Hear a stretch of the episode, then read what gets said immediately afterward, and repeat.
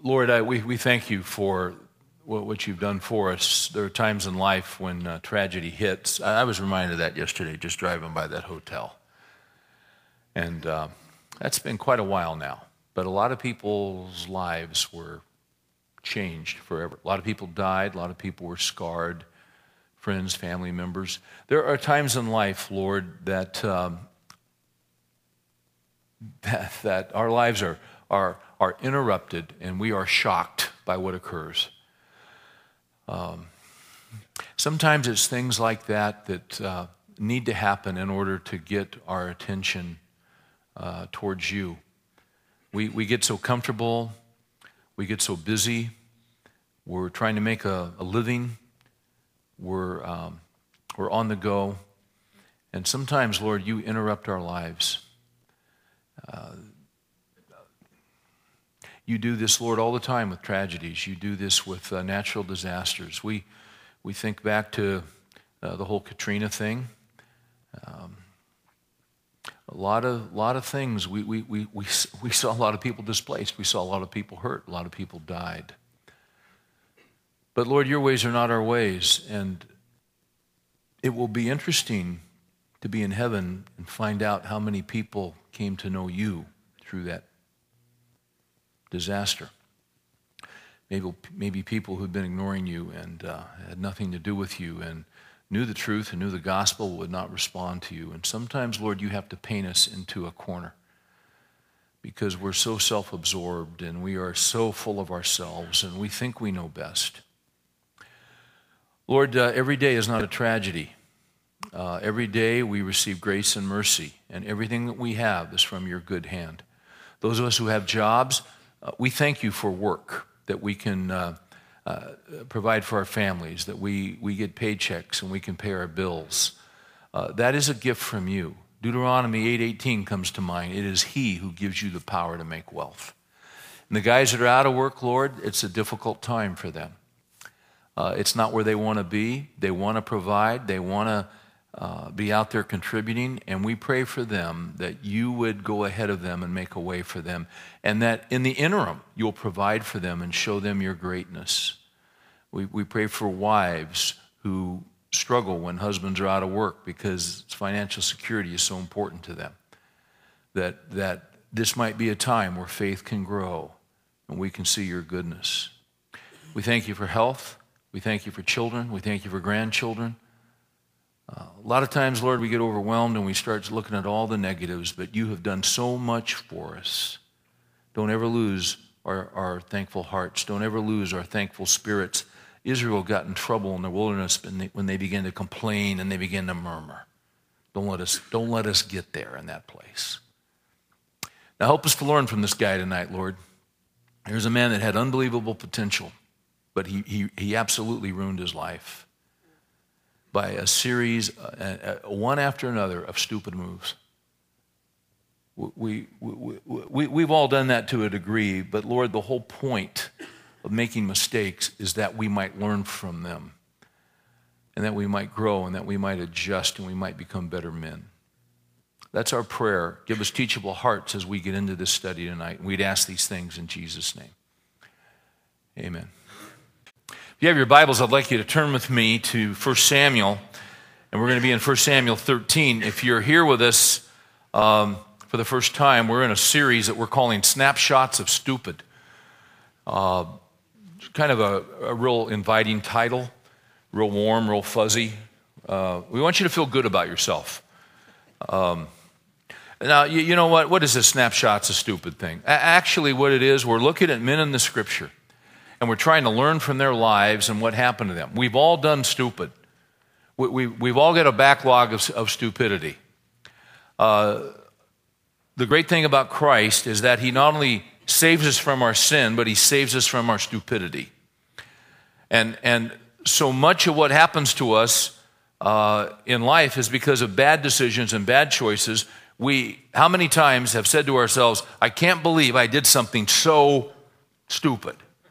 I can't believe I said something. I said something so stupid. One of the points, one of the purposes of the Christian life uh, is, is not just to grow old in Christ, the, the purpose is to grow up in Christ. Uh, to grow old in Christ, you don't have to do anything. You just have to get up every morning. You just have to breathe, and you'll grow old in Christ. And we've all met people who are very proud of the fact, well, I've been a Christian for 48 years, or I've been a Christian 62 years. That's great. But I've seen guys that have been Christians for 62 years, and, and you wonder, well, why are you still in diapers? Because they've never grown up, they've just grown old. This all comes down to a teachable spirit.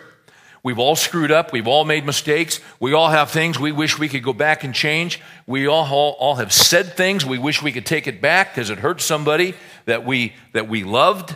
We wish we could do that. We wish we could go back with a huge eraser and erase it, but we can't. But if we're teachable, we can learn from those experiences.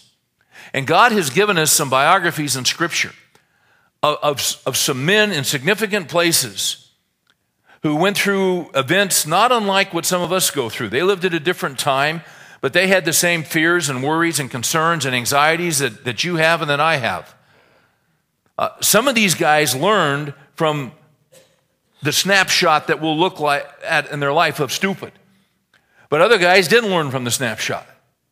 Now, we want to learn. We want to be teachable. We want to grow up. We want to press on. Paul said, forgetting what lies behind, I press forward, I press on. So that's our focus. Christ covers our sin, He covers our past, He covers our stupidity. But, but we're still walking through life. So this week, I want to avoid stupid. This week, what I want is not stupid, I want wisdom. So that's why one reason tonight we're going to look at Saul. Saul is one of the most confusing and disturbing men in all the scripture. His life uh, quite frankly, uh, his life was a train wreck. Uh, a, a, guy who had tremendous potential. Uh, Herbert Lockyer has just a little synopsis on Saul. And here's what, here's what uh, Lockyer says He says, No man among Bible men had so many chances thrust upon him to make a success of life, and no man ever missed so many of them. Saul not only missed great opportunities, he deliberately abused them. His sun rose in splendor, but set in a tragic night. The downgrade of his life is the old familiar story of pride, egotism, and the abuse of power leading to moral degradation and ruin. Here are the steps down the ladder, Lockyer says. Number one, he was a man anointed and filled with the Spirit. 1 Samuel 11, 6. Two, in his early years, he was humble and practiced self control. 1 Samuel 10 22. Uh, three, self will restricted his influence. You can run right over that and miss it. Self will. What, what, did Jesus say? How did Jesus pray? Not my will, but thine be done. Self will restricted his influence. 1 Samuel 13 12. Um, number four, he became disobedient and was guilty of rash vows. 1 Samuel 15. Jealousy, I think this is five, prompted him to hunt and harm David. 1 Samuel 18. Are we on six? He patronized the superstition he had forbidden. 1 Samuel 28. Next one. Wounded in battle, he ended up a suicide. For Samuel 31. And then he sums it up this way Having already destroyed his moral life, he ultimately destroyed his physical life. What a tragedy. And this was a man who was anointed by God to become the first king of Israel. We're going to look at a snapshot tonight that is in uh, 1 Samuel chapter 13. And what is happening here is that there is a situation where Saul and the nation of Israel uh, are being threatened. Um, before we jump into this, I, I need to remind you that sort of our umbrella verse, sort of our banner verse for this series, Snapshots of Stupid, It's 1 Timothy 4.16. And 1 Timothy 4:16, there's a phrase in there that Paul wrote to Timothy. Timothy's his young pastor. Paul's the old apostle. Paul's the mentor. Paul is the coach. Timothy's the young guy. Paul's got the wisdom, Paul's got the experience. Timothy's just getting started. And in 1 Timothy 4:16, one phrase stands out. Paul says this to young Timothy. He says, "Pay close attention to your life and to your teaching." Different translations state it different ways. But pay close attention to your life or watch over your life or watch out for your life and what you believe. Two things we have to, as men, we have to pay close attention to. And, and, there's a lot of things we have to pay close attention to because we've got so many responsibilities and so many things that, that, uh, that come into our lives and so many things that we are dealing with. It's just the way it works in, in this, in this fast paced culture that we live. But we can't get so um, sidetracked with all of this and this and this and this that we forget to pay close attention to our lives, how we live, how we think, how we act, how we make decisions. Pay close attention to that, Timothy. Paul said, Watch your life. Saul did not watch his life. And I'll tell you what else he didn't watch. He didn't watch what he believed. He got in trouble because he didn't watch what he knew to be true from the Word of God. He didn't watch it carefully. He knew it, he just didn't apply it. So, how do you grow old in Christ instead of growing up in Christ? Well, you can come to Bible studies and, you know, have a big Bible and notes and all that jazz, and you got, you know, all Chuck stuff and CDs and J. Vernon McGee, and you got the whole thing. But you can still grow old in Christ and not grow up. Because, see, you know the truth, you just don't do truth. You don't apply truth. We can't let that happen to ourselves. That's the trap of Satan that he would like to get us into. Uh, those, uh, us Bible guys, guys that love the Word of God. Oh, we're going to get into scripture. We're going to get into Greek, get into the Hebrew, get into the Portuguese. We'll get into it all. Whatever there is, we're getting into it. And that's fine with the enemy as long as you just don't do anything with it. You know the tense, you know the aorist, you know this, the pluperfect, great, wonderful. Just don't apply it to your life. Just be a walking egghead. That's good with him. So we see Saul, and he's in a situation here where he's in trouble. And they're the, big time enemies of Israel during this period were the Philistines. So what's happening here in 1 Timothy or 1 Samuel 13? Let's pick it up in verse 5. Now the Philistines assembled to fight with Israel 30,000 chariots, 6,000 horsemen. Pretty good group of boys, wouldn't you say? A little intimidating. And people like the sand, which is on the seashore in abundance. Well, that's descriptive. And they came up and camped in Mishmash, east of Beth Aven. When the men of Israel saw that they were in a strait, for the people were hard pressed, then the people hid themselves in caves and thickets and cliffs and cellars and in pits. They're intimidated. They're scared to death. They're hiding out. They're, they're going into the subway shelters.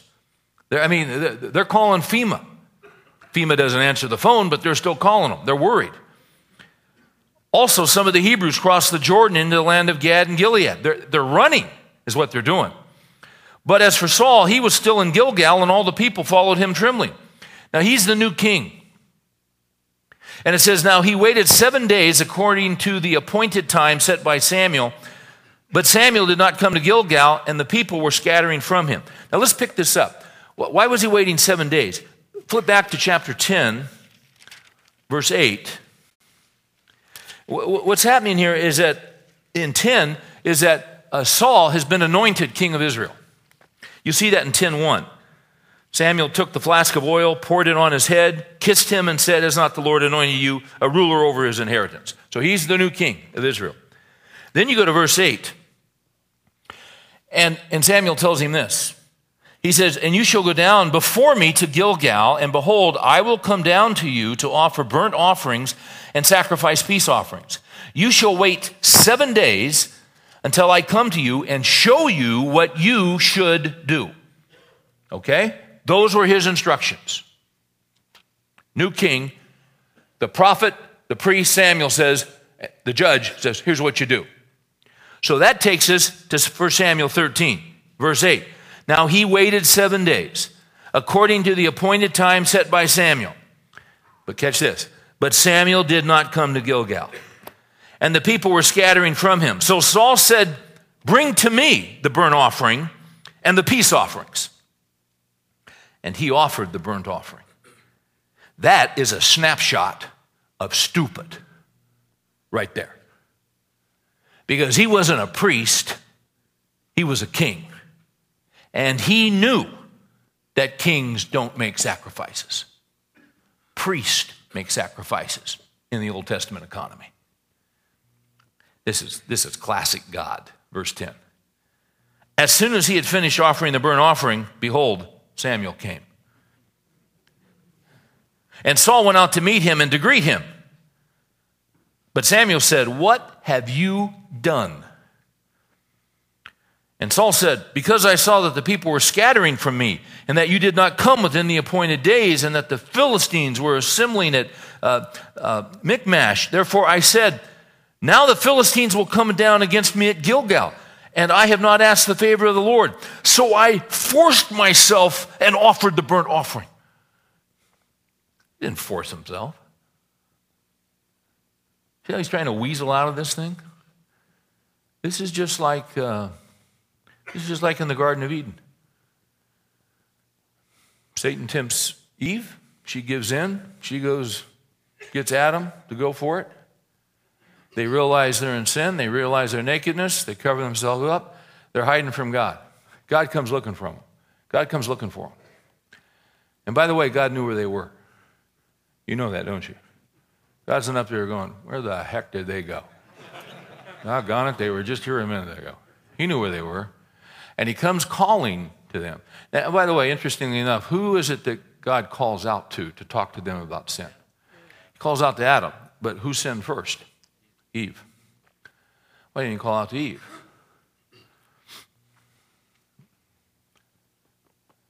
Because God's not a feminist, that's why. He called out to the man. Because God, did you like that one? That's pretty good. I kind of like that myself, actually. He called out to the man because he made the man first. And God has called men to be responsible leaders of their families. God wants men leading in the family, and God wants men leading in the church. It's not real popular today in evangelicalism, it just happens to be in the Word of God. So he calls out to Adam. And then what does Adam start explaining himself when he says, uh, Adam says, well, well, well, this woman whom you gave to me.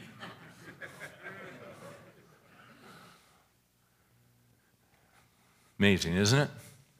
We've all done that.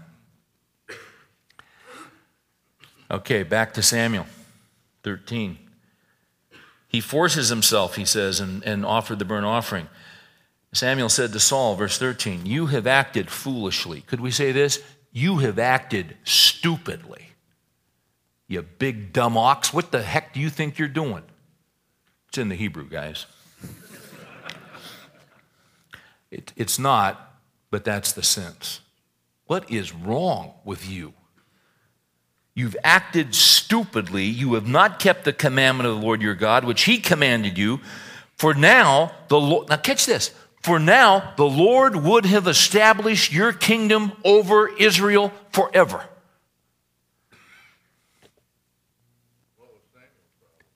What was Samuel's problem?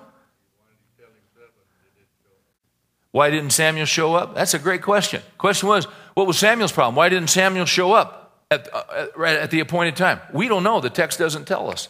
You know what's interesting to me? A lot of commentators have speculated that Samuel didn't show up on purpose to test him. Now, we don't know if that's true or not. But I'll tell you something. I will tell you this. If Samuel was delayed for some legitimate reason and couldn't get there, then I'll tell you this who delayed Samuel?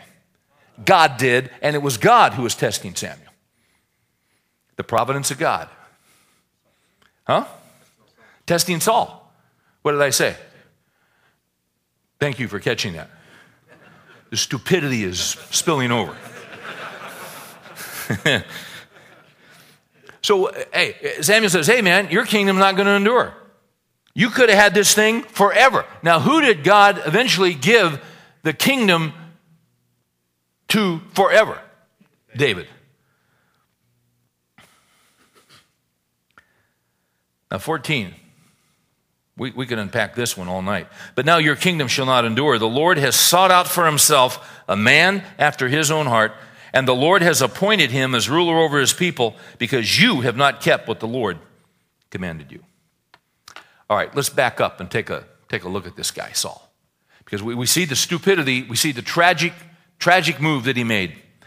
Um, let, let, let, me give you, let me give you three broad observations about this guy, about Saul. Number one, Saul had everything except a heart for God.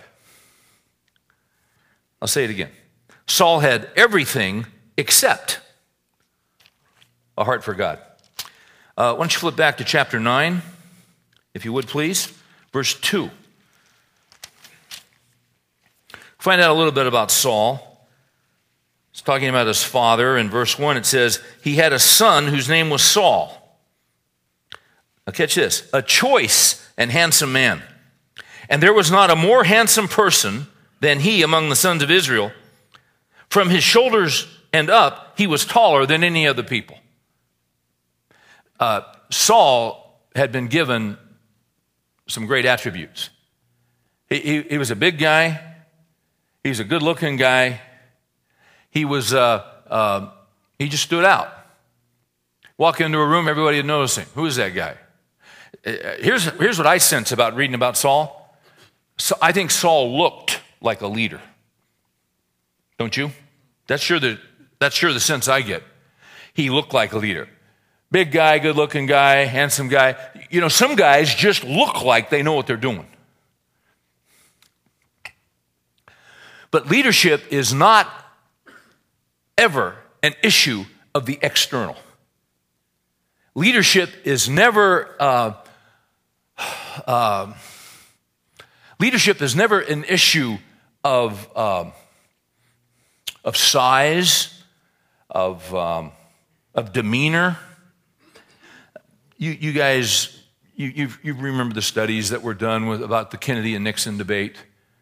And, you know, first time that was really a big deal on TV. And, and Kennedy just was, he looked good on camera. And Nixon, Nixon never looked good. I mean, he just didn't. Kind of a guy just wasn't real good looking. And he had that five o'clock shot. And, and you know, he just kind of looked not, not, the kind of guy you gravitate towards. Uh, and so we've been in our culture ever since then, politicians have been real aware. And we've got into this whole spin thing, and we've gotten into this whole deal of, of, of giving the appearance, of giving the appearance. So guys who are notorious, um, you know, womanizers, when it's time to get their campaigns going, uh, and this has been going on for a long time now. They, they get their, you know, PR firms and all that, and they get their commercials, and suddenly these guys turn into Joe family and they want to have the appearance. Oh, committed family guy. Uh, you know, person of faith. What does that mean, by the way? Faith in what? You know, some people have faith in the stock market. I'm, a, I'm a person of faith. Great. Tell me what, you, what, you, what your faith in, pal. What does that mean? Just becoming a, a phrase. But we want to give, see, we want to give the appearance of being committed to family. Doesn't matter if you are or not. We just want to give the appearance.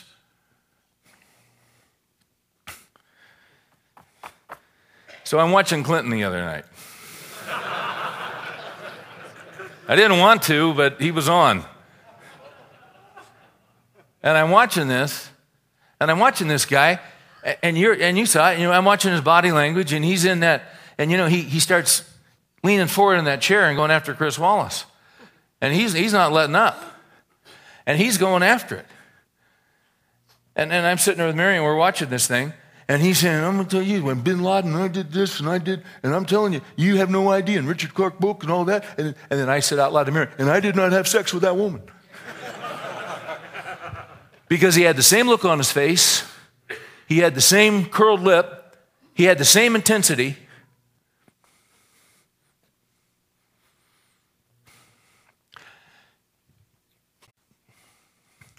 How much do I say here? I just say I don't believe him. You know, some guys, if their lips are moving, they're lying. And you've met them. Now, it's easy to take shots at people. But see, the question is what's going on in my life? When my lips are moving, what's coming out of my lips? When your lips are moving, what's coming out of your lips? That's the issue.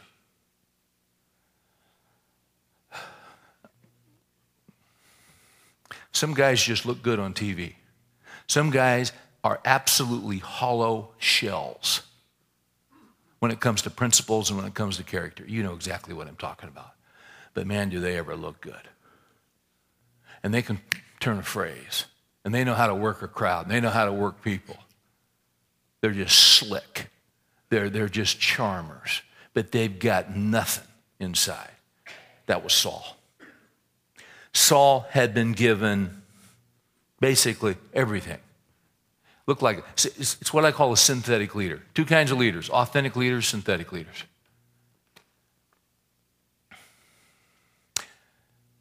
We talk a lot about leadership. When I did my dissertation at Dallas Seminary, I did it on, on male leadership. And one of the things you have to do is, when you do that kind of stuff, you got to define your terms, of course, what is a leader and all that. And I had to go find what had been published. And I probably told you guys this before. If I, I haven't talked about this for a while, but if I'm not mistaken, I found 165 published definitions of a leader. And you know what was interesting? I'd read one and I'd go, that's good. then I'd find another one, I go, that's really good. All 165 were just outstanding because they all were able to hit leadership from a little different angle. The best definition of leadership that I found, the best definition of a leader I found, out of all 165 came from Howard Hendricks. You know what Hendricks said? You got a pencil, you want to write this down. Hendricks said this A leader is someone who leads. Maybe you were looking for a little more than that. Guys will talk about ethos other definitions, they talk about influence, they would talk about substance, they would talk. Hey, hey, hey, let's just cut the crud, all right? A leader is someone who leads, not someone who looks like a leader, not someone who's tall, not some. Billy Graham, in his biography, talks about the first time he met Winston Churchill. And he says, The thing that struck me was how small the man was. He was a giant among men who was very small in stature hands were very, very soft. But there was a, there was a, there was a heart of iron in that man. It had nothing to do with size, nothing to do with how you look, nothing with. I've often been told I, I, I have a face for radio. so do you, by the way, Larry. I just thought I'd let you know that. A lot of us in here ought to be on the radio because we sure as heck aren't going to make it on TV. Saul was one of those guys, he had everything. He looked like a leader, he talked like a leader, he walked into the room, he had a presence, uh, he had everything except the heart. What did that say back in 1 Samuel? What was God looking for? God was looking for a man after his own heart. And it wasn't Saul. All he was was a synthetic, counterfeit, airbrushed, every word coached, every poll read leader. Second observation about Saul. By the way, what, what's the definition of a leader? A leader is someone who, what? Leads. You just lead. You don't announce you're a leader. You don't throw around your business cards.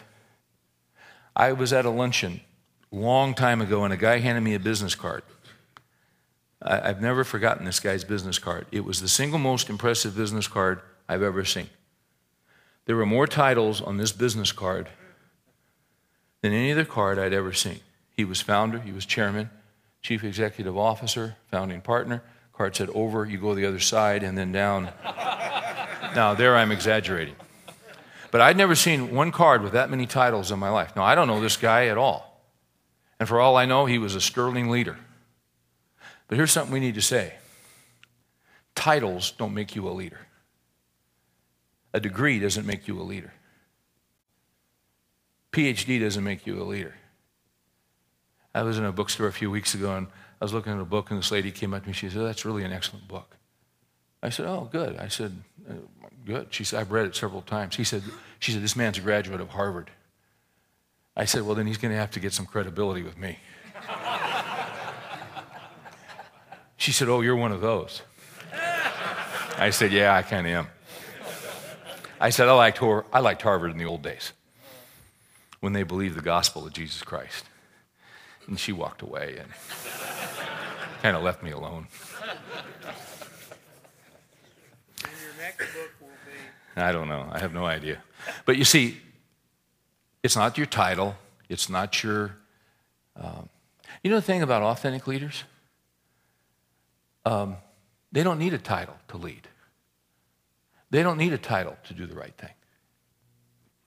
They're not looking to see if they're on camera. They just do the right thing. And they do what they should do next. Uh, let's, let's go back to Saul. Second observation, big picture, number two. Uh, I got to explain this one to you. Saul was unwilling to let God write the story of his life. I'll say that again. Saul was unwilling to let God write the story of his life. I picked up that phrase from Steve Saint. Uh, Steve Saint, his father was Nate Nate Saint, one of the five missionaries uh, murdered by the uh, Auca Indians back in, what was it, 55, 56. Um, I, I, had the privilege of speaking at, at, this conference in Kansas City with Steve. And, and what a story he has and what a story he tells. And if uh, the movie The End of the Spear is out, or his book, Into the Spear, is phenomenal. The book is phenomenal. And uh, the movie is very moving. But to get the whole thing, you got to read the book. Uh, Steve uses this phrase that, that as believers, we have to be willing to let God write the story of our lives. And see, oftentimes, here's what I see with Saul Saul wanted to write his own story. Uh, when I say that, I say it for four reasons. Number one, he wanted the pen. Instead of letting God write it, he wanted the pen he wanted to set the margins on the paper. He wanted to draw the lines. He wanted to draw the parameters. He didn't want to do it God's way. Uh, Saul wanted to create the outline of his own story. He wanted to put it all together without God's help. Uh, I'll tell you what else he wanted to do. He wanted to control the results of the story. Uh, Steve Saint talks about uh, living down in Ecuador, and every day uh, his dad, after breakfast, would pull out this old yellow um, little, I call it a Piper Cub. I'm not sure that's the exact, but this just old, flimsy plane his dad had. It was painted bright yellow. And he said, you know, most dads pull a, um, a car out of the garage. My dad would pull this Piper Cub. And he'd get the prop going and jump in and get it going, and he'd take off. And then he said every afternoon, 4, 4.35, and my dad would fly off into the jungles. But, but I'd listen. I'm playing, I'm five years old, and all of a sudden I'd hear, I'd hear just a hum. And then I look out on the horizon, and I'm looking, and then I see the dot. And it gets bigger, and gets bigger, and bigger. I get all excited because my dad was coming home. And he talks about the day his dad took off. And, uh, and his dad was going to be gone two days. He knew that. So he didn't expect him. The next day, though, he was looking for his dad, looking for the dot, listening for the hum. And there was no dot and there was no hum. And then the next day, there was no dot and there was no hum. Dad didn't show up. And the next day, all these people started coming to their house. And, and some neat friends of his dad, and he was really sad that his dad wasn't there to see all his friends. And it was that day that his mom had to pull him into the back room and tell him that his daddy was never coming home and that his daddy would never bring the plane back. But these Auca Indians had uh, speared his daddy and his four friends to death. And he talks about how devastating that was for him as a five year old boy and the struggles he had with the goodness of God. But then years later, those same men that speared his dad helped him baptize his kids in that same river where they killed his dad. Isn't that interesting?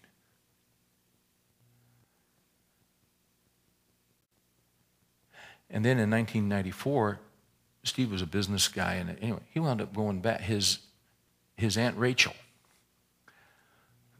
who was his father's um, sister, after they killed the missionaries, she went down there and moved in with these people and just loved them and lived with them for the rest of her life. Uh, when she died, I think it was 94, and he went down there to, to make funeral preparations. Those leaders who had killed his father asked him, they call him Stevie Boy. Stevie Boy, you got to come back. You got, you got to live with us because Aunt Rachel's gone. He picks up his wife and kids and goes down there and lives for a couple years. Then after a while, he realizes what's happening is they're starting to depend on him. And they're not becoming self reliant, so it's time to leave. He leaves, comes back. He's not sure what God's going to have him do. His wife says, You know what I think is going to happen, Steve? I think you're going to write. He'd never written anything in his life. She said, I think you're going to be doing some speaking. He wasn't a speaker. Then he tells a story about uh, his, his, his, only daughter, uh, when she was 19, announcing she was going to go with a music group and do a Christian tour. And he didn't like that idea because she was going to be away from home, and he really loved her. It was his little girl. And he said, Listen, sweetheart, you do better being in college, and, and you know, you're not going to have that great of an impact. It's little churches and not a lot of people. And she said, Daddy, you know what you would tell me? It, it, you've always told me if just one person comes to Christ, it's worth it. And he said, I hate that when they turn it on you. he said, It was the hardest year of my life because she was gone. And then she came home, and I had just brought, I forget the gentleman's name, one of the chief elders that had killed his dad, who had become a believer. They were doing some speaking, and they just brought him back to the States. And they're at the airport, and they made a sign, and this little Auca guy who's five foot three, he's at the Orlando airport with his earplugs and his feathers, and, and they're all there. And he had a sign, but he can't read, so it was upside down. And he's waiting for her to come, and when she comes off the plane, he hugs her, and it was just great. So it was really sweet to get his daughter back. And this Aucan Indian had helped baptize his daughter. Well, they have dinner, they go back to the house, and everybody goes to the room. And then uh, Steve and his wife go in and they're just in the bedroom with their daughter, just talking. Hadn't seen her for a year. And as they're talking, she says, You know, Daddy, she said, Would you pray for me? I've got a headache. And he, you know, a headache. Why don't you take a couple, you know? He said, Sure, sweetheart, I'll pray for you. And they prayed, and he asked the Lord to touch her and take away the headache. And he opened his eyes, and she just died from a cerebral hemorrhage.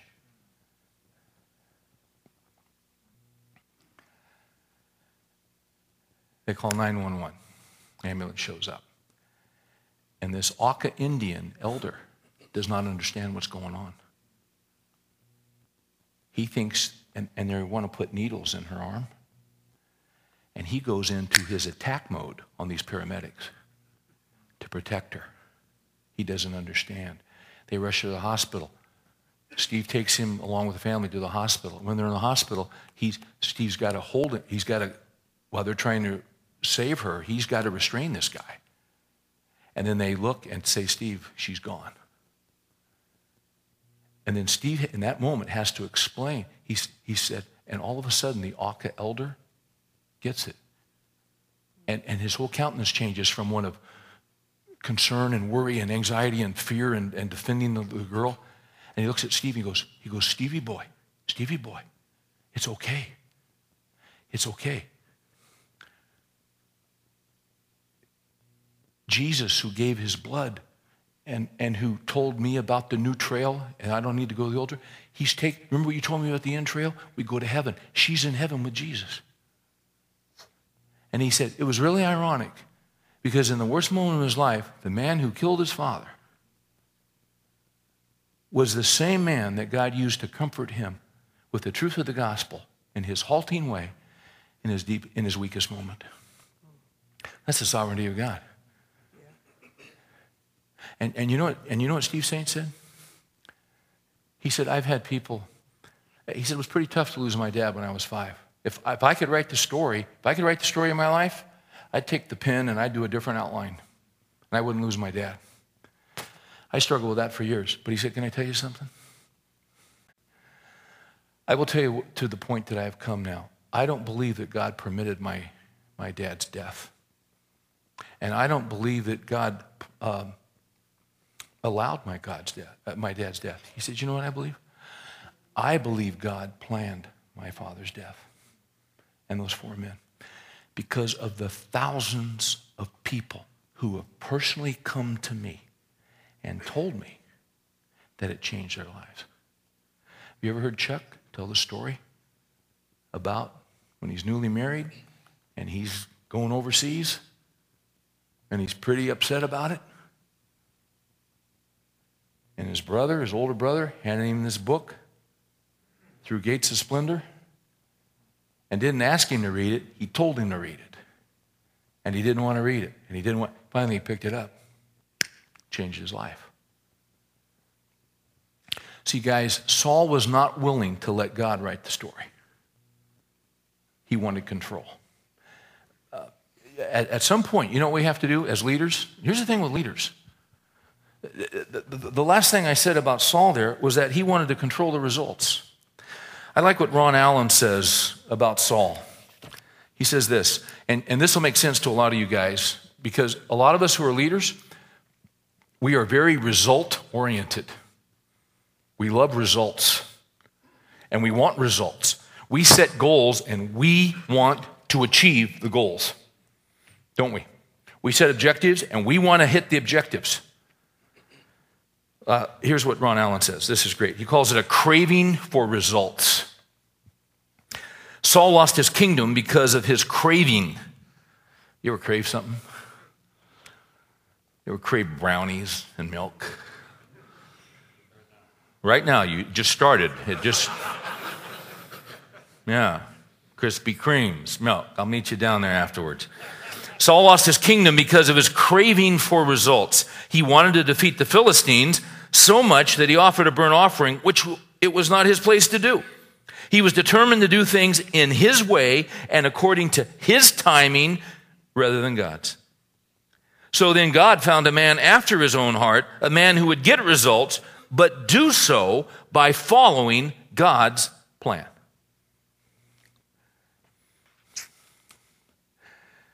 Now, you know what? We all make mistakes and we might all make errors. Here. But you know what the sad thing about Saul? Is that Saul remained stupid. I gave you the quote a couple weeks ago from Billy Sunday. Billy Sunday said, A sinner can repent, but stupid is forever. It, it, if you make a mistake, if you fool around, I mean, if you do something really dumb, you can repent and say, Lord Jesus, forgive me, and how, you know, and you get remorse and regret and all that, and you come to the Lord in repentance, you're forgiven. That's the great news of the gospel. But if you're not willing to do that, you're stupid and you're going to keep digging yourself into a hole that you're going to regret. That's what we talked about last week. Flip over to 1 Samuel 15. I want to show you what happens later with this guy. You would have thought he would have learned from this, you know, offering the sacrifice. You're not supposed to offer the sacrifice, dumbbell. You know that. Samuel does the sacrifice. Uh, look, at 1 Samuel 15. And, and I want you to notice the, the pattern um, I'm in 14. No wonder I couldn't find it. 15. Then Samuel said to Saul, The Lord sent me to anoint you as king over his people of Israel. Now, therefore, listen to the words of the Lord. Thus says the Lord of hosts I will punish Amalek for what he did to Israel, how he set himself against him uh, on the way while he was coming up from Egypt. So, so God's going to punish this guy and his nation. Now go, Saul, and strike Amalek and utterly destroy all that he has, and do not spare him, but put to death both man and woman, child and infant, ox and sheep, camel and donkey. That's pretty clear, isn't it? You may not like it, but it's clear. Verse 9.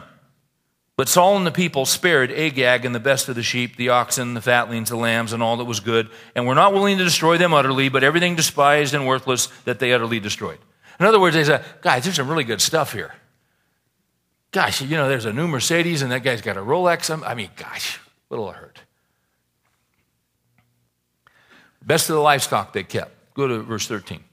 Samuel came to Saul. Actually, in 12, Samuel rose early in the morning to meet Saul.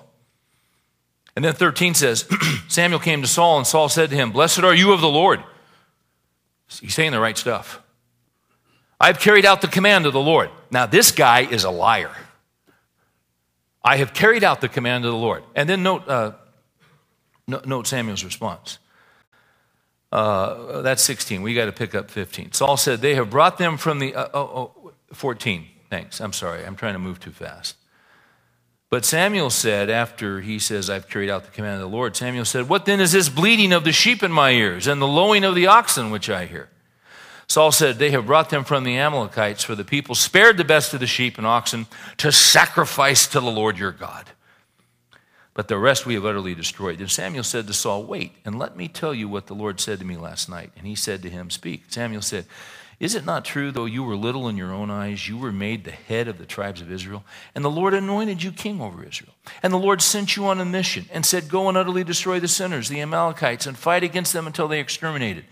Why then did you not obey the voice of the Lord, but rushed upon the spoil and did what was evil in the sight of the Lord? Now, catch this is classic. This is classic. Verse 20. This guy could be on CNN. This guy could be on Fox. Then Saul, this guy could be on Meet the Press. Then Saul said to Samuel, I did obey the voice of the Lord. This sucker's, if his lips are moving, he's lying. Oh, oh, oh, I did obey the voice of the Lord. And then he says, It all depends on how you define is.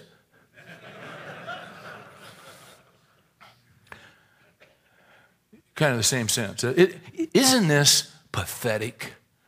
And isn't this sad? Whew. I did obey the voice of the Lord and went on the mission which the Lord sent me. And it brought back Agag, the king of Amalek, and utterly destroyed the Amalek. But the people, but the people took some of the spoil. Uh, the, the, the, sheep and the oxen, the choices of the things devoted to destruction, to sacrifice. Once again, he's real big on sacrifice. To the Lord your God at Gilgal. Sam, now catch this. This is right in the chops. Samuel said, has the Lord as much delight in burnt offerings and sacrifice as in obeying the voice of the Lord? Behold, to obey is better than sacrifice. Uh, 23, he says, For rebellion, Saul, and you're a rebel, rebellion is as the sin of divination. And, and you know what? Saul would get into that when he met with the witch in Endor. Because an insubordination is as iniquity and idolatry because you have rejected the word of the Lord. Then Saul said to Samuel in 24, I have sinned, I have indeed transgressed the command of the Lord your, in your words, because I feared the people and listened to their voice. You know, I'm not sure that's true. In fact, I'm pretty sure it isn't true. He didn't listen to the people. He listened to what he wanted to do. It was his own deal. Uh, those of us that are pretty strong willed and are pretty aggressive and have our agendas and have our goals and objectives, we got to be real careful, guys. You know what we have to, if you're wired like that, like I am, you know what? You got to watch yourself really carefully. You got to watch your life. You got to watch how you live. You got to watch how you think. You got to watch how you rationalize. Here's my third observation about Saul big picture. Saul was quick with the excuses.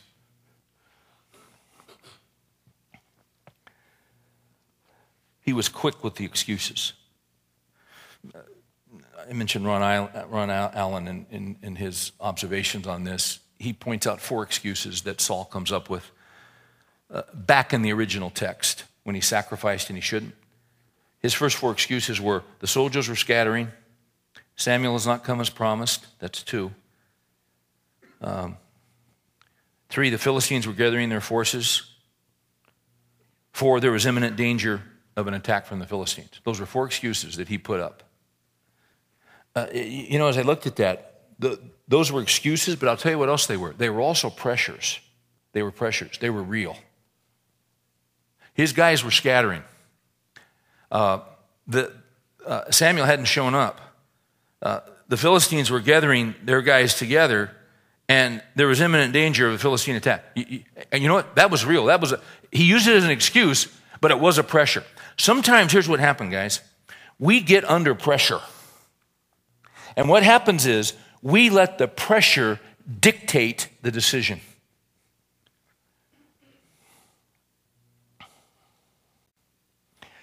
You know what? Uh, Paul was always accused of things. One of the things that Paul was accused of in Romans chapter 3, verse 8, flip over there with me if you would. One of the things that, that Paul was accused of, and this can fly right under the radar, is, is indeed what Saul himself did. In Romans 3 8, here's what we read. And Paul says, And why not say, as we are slanderously reported, and as some claim that we say, catch this, let us do evil that good may come. In other words, Paul, Paul says, hey, some people slanderously say that I say this.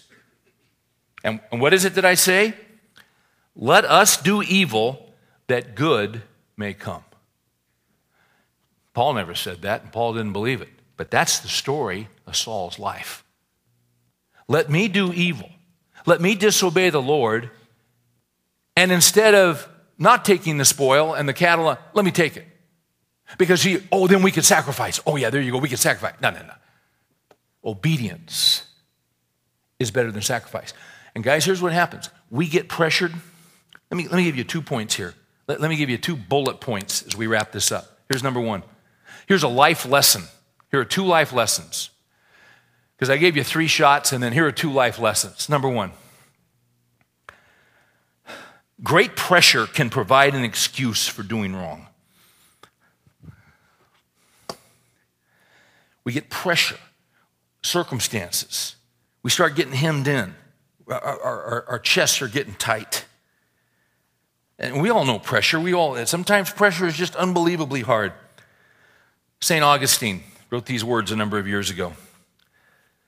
He says, For the world is like an olive press uh, you got to get this in your head. A big machine that they, you know, sort of, so to speak, an olive press. But you can see olive presses over in Israel in the Garden of Gethsemane. And they take those olives, and it's, it's not a machine with iron, but it's a big stone, and it's hollowed out, and they'd put those olives in there. And then they would fit another round stone inside that bowl. We're talking something about like this. And it was a very heavy, heavy you know, they, they'd honed it and got it just right. And then what would happen, they put those olives, and then they come in with that press, and then they press that sucker down. They'd press the oil out of that. Now, catch this. Augustine says, For the world is like an olive press, and men are constantly under pressure. If you are the dregs of the oil, you are carried away through the sewer. See, they get rid of the of the, of the slime and the pits and all that, they had a way for that to escape and go out through their sewer. But if you are true oil, you remain in the vessel. But to be under pressure, catch this, is inescapable. Observe the dregs, observe the oil, and choose. For pressure takes place through all the world war, siege, famines, the worries of state. He's writing this when Christians were under great persecution. We all know men who grumble under these pressures and complain, but they speak as the dregs of oil which later run away to the sewer. Their color is black, for they are cowards. They lack splendor. But there is another sort of man who welcomes splendor. He is under the same pressure, but he does not complain, for it is the friction which polishes him. It is the pressure which refines him and makes him noble. We're all under pressure. The pressure can ruin you if you so choose, or the pressure can refine you and help you grow up in Christ. Uh, great pressure should never be an excuse for doing wrong. Second, whatever I'm calling this, what do I call it? Life lesson, life point, life way? That's a store somewhere.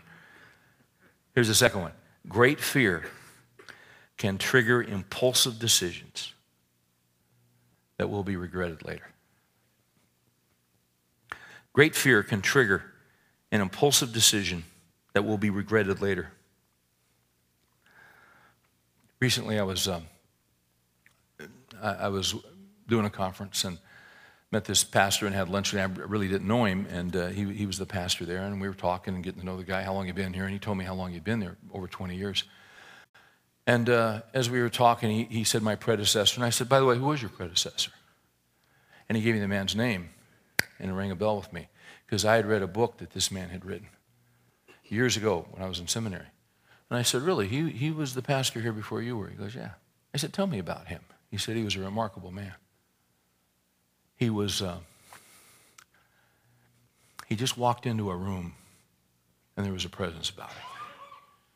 He said he was really a striking looking guy, real handsome guy.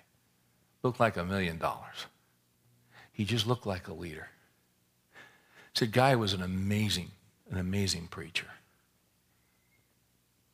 Amazing. One of the best I've ever heard in my life. He said the guy could have easily been a senator. Guy, guy, guy, guy could have been a, a president. He was that caliber of guy just look like a leader. A guy like that, you just say, man, I'd like to know that guy. He said, so impressive. He said he left here and he went to another church in another part of the country. Uh, had some moral failures. I said, really? He said, yeah. And then he took a gun and shot himself in the head.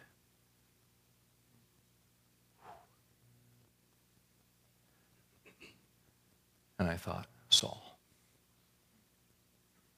what a sadness. What a shame. 1 Samuel 31 4, uh, Saul fell on his own sword. And as um, Lockyer had pointed out, guys, let me give you the line again. Actually, this could be the line we write over Saul's life. Having destroyed his moral life, he ultimately destroyed his physical life. Once again, may I say this to you? None of this ever needed to happen. I recently had a conversation with a guy who's been in the ministry um, probably for uh, 25 years, and he's having a significant ministry now. Um, we had a meal together and we're talking and different things, and you know, really enjoyed the time. Sharp guy.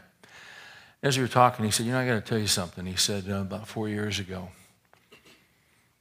he said, I, I, was, I was just churched out. I, I still had some bitterness from when I was in a real fundamentalist and legalistic Bible school. And I had some issues to work through. And, and you know what? I was, I was kind of disappointed in, in where I was in life and with my ministry. And hadn't really seen the favor of God. And I just and, and, and just kept building and kept building. I was losing my motivation. And he said, I went home, and, and my wife also works in this large church ministry, and went home that night. And I looked at her and I said, uh, uh, I'm leaving. I'm leaving you, and I'm leaving the church. And uh, he said, She said to me, No, you're not.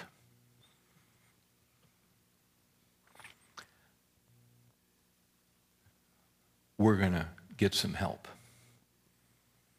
And you're not leaving, and we're going to call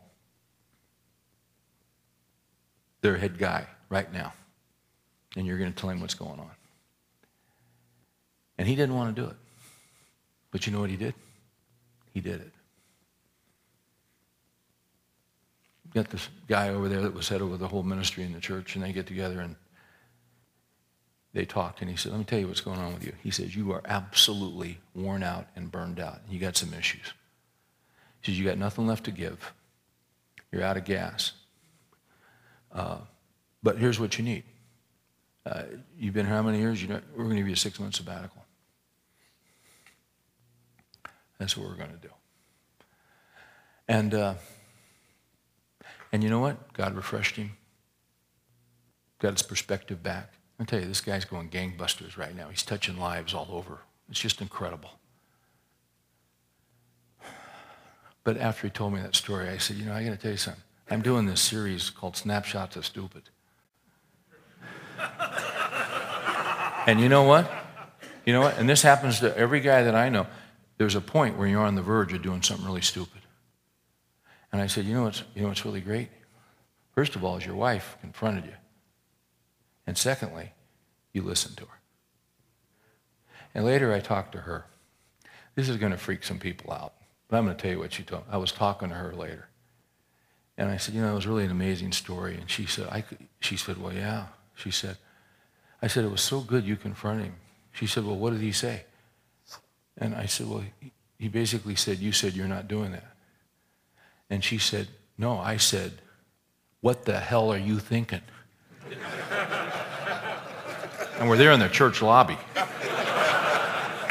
And she said, I think I shocked him so much by saying hell that he didn't know what to do. And she said, Then I said another word that starts with B, and then another word that starts with S. You need me to spell that out for you? And she said, I think it shocked him so much he didn't know what to do. You know what? Sometimes we need someone to love us enough to hit us in the chops with a two by four and say, What the hell are you doing? And you know what that does? It keeps us from hell. Hell on this earth. You may be a believer and you may not go to hell when you die, but I'll tell you what, you can sure dig your own hell right here on this earth. I don't know where you are, you don't know where I am. But when we hit those points of stupid, you know what, guys? We've got to listen to the one who understands. Let's pray. Thank you, Lord. We've all done this stupid thing, but we want to grow up. Thank you for grace and mercy and forgiveness. Thank you when we come to you, you never turn us away, no matter how many times we've messed up. But Lord, what you're looking for in our lives, you're looking to train us, you're looking to teach us. You're, you're looking for us to turn to you. you. You know the pressures. You know the pressures we're under. You know it when we're out of gas and when we lose our joy, and you know when we, we get weary and well doing and we're just about ready to check it in. You, you know all about us. But you want us to come to you. And you'll always make a way of escape from the pressure if we'll just come to you. Come unto me, all you who are weary and heavy laden, and I will give you rest. So we come. In Jesus' name we pray.